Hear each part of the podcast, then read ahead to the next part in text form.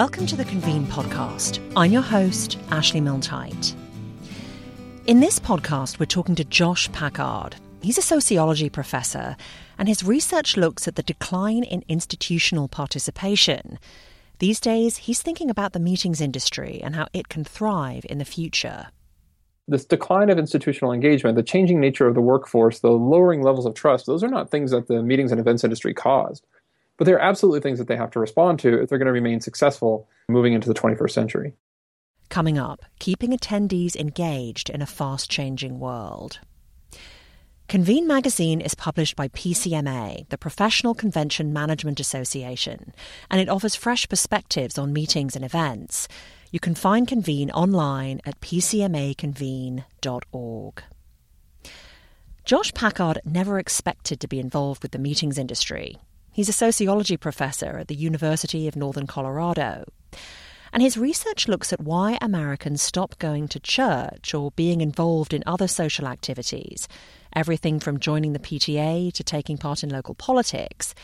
He got involved in the meetings world more recently when he realized there's a lot of overlap between conferences and these other groups that bring people together.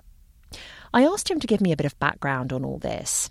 He started by bringing up a well known book years ago, the sociologist Robert Putnam wrote a book, book, called Bowling Alone about you know how people were increasingly disengaged from one another as individuals because they weren't joining these social groups and, and sort of thinking about what happens to America when we stop having that sense of individual connection with people you know, in, in many ways, this is sort of well, what happens to those organizations, you know, 20 years after people stop joining them, because it's it's not just with churches; it's it's across the board. Uh, people, by and large, don't trust their large institutions to, to do much for them, um, and so they're they're sort of choosing alternative ways of, of getting together and doing things. They're they're not they're not filtering their lives through the lens of of these major social institutions like they used to.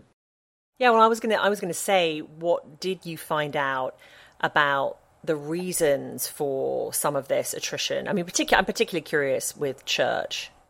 Sure. Well, I mean, so the big thing that happens is that you know we've we've moved into this society that's driven by interaction. Um, it, it is immersive. Uh, we, we are constantly in contact with one another. We, we don't necessarily know each other all that well, but social media gives us this platform to engage with one another.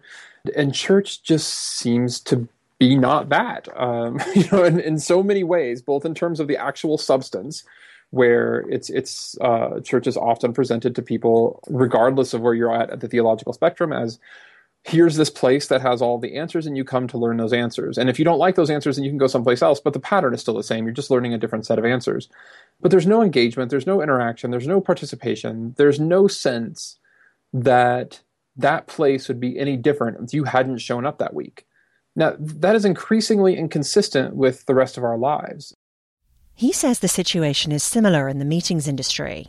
People want to be talked at less and to have more interaction with one another, to share ideas and perspectives, which he says isn't happening much.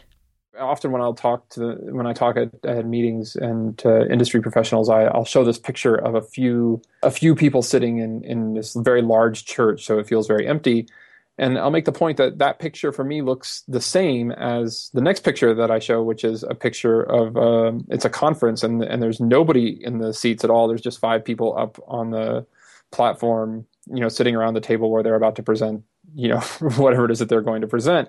I'm like these these pictures are the same. In both cases, you've got institutions which are increasingly struggling to get uh, members, especially very active and engaged members and uh, you've got a social structure which also doesn't facilitate them coming out of obligation anymore. That social structure he's talking about? Well, traditionally, people who go to conferences are going on their company's dime. But these days, about a third of Americans are contract workers or freelancers, and that number is set to go up in the next 10 years. And what that means is that you've got all those people who are being sent to all these conferences and meetings and, and events by their employers, well, they're not going to have employers to send them. So what you're offering in return to them for their investment has really got to be worth it because they're taking money out of their own pockets to go if they're going to go for professional development. That's certainly true of me as a freelancer. I think long and hard about what I'm going to get out of a conference before I book it. You know, you're looking at travel to get there, hotel and the conference and food. Yeah.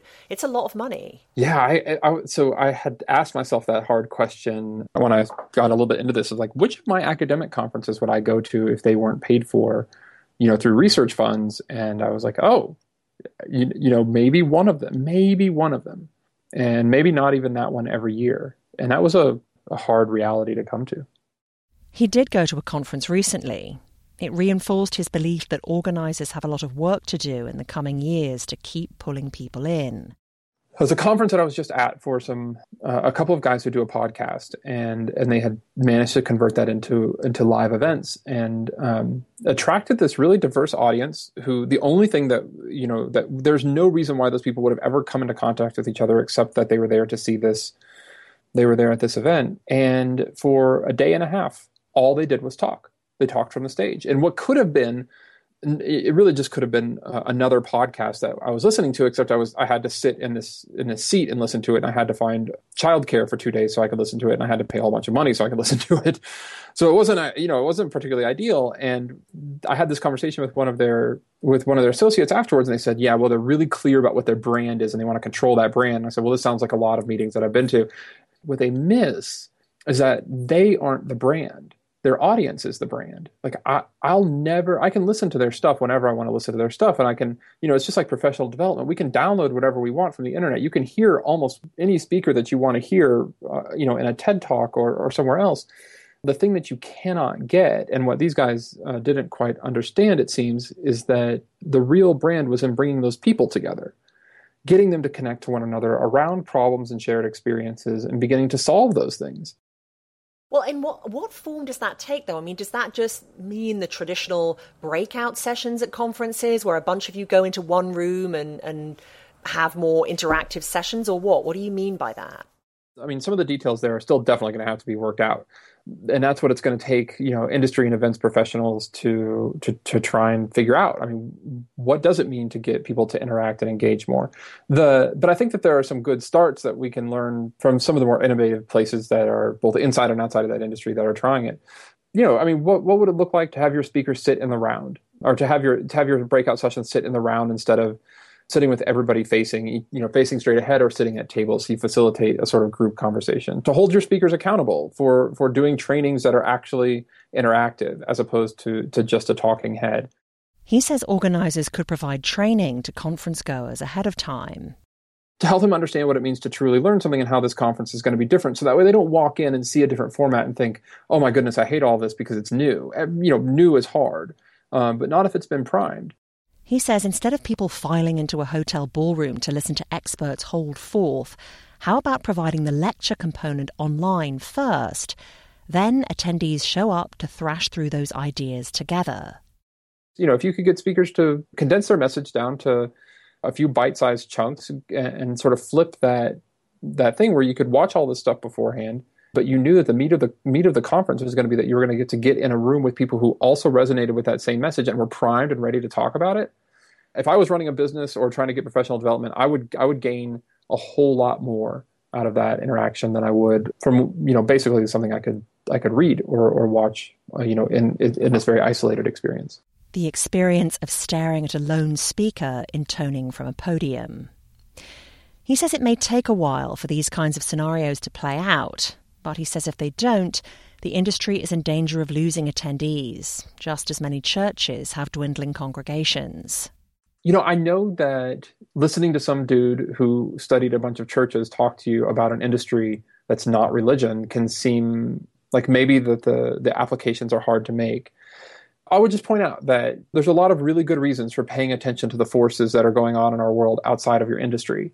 And, and the biggest and chief among those is that if we know the kinds of things that every industry is facing, then we get a better sense for what problems we're experiencing that are uniquely our own and, and we can respond to by making internal changes, you know, hiring the right people or, or changing the format a little bit. And which problems are we facing that are society wide problems uh, or issues?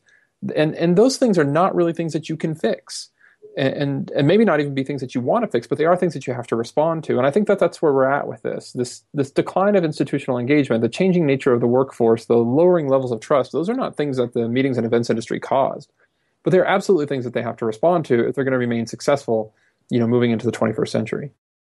Josh Packard. He directs the Social Research Lab at the University of Northern Colorado. That's the Convene podcast for this time. We'd love to hear any feedback you have on the show. You can write to us at convenepodcast at pcma.org. There'll be another show soon. I'm Ashley Milne Thanks for listening.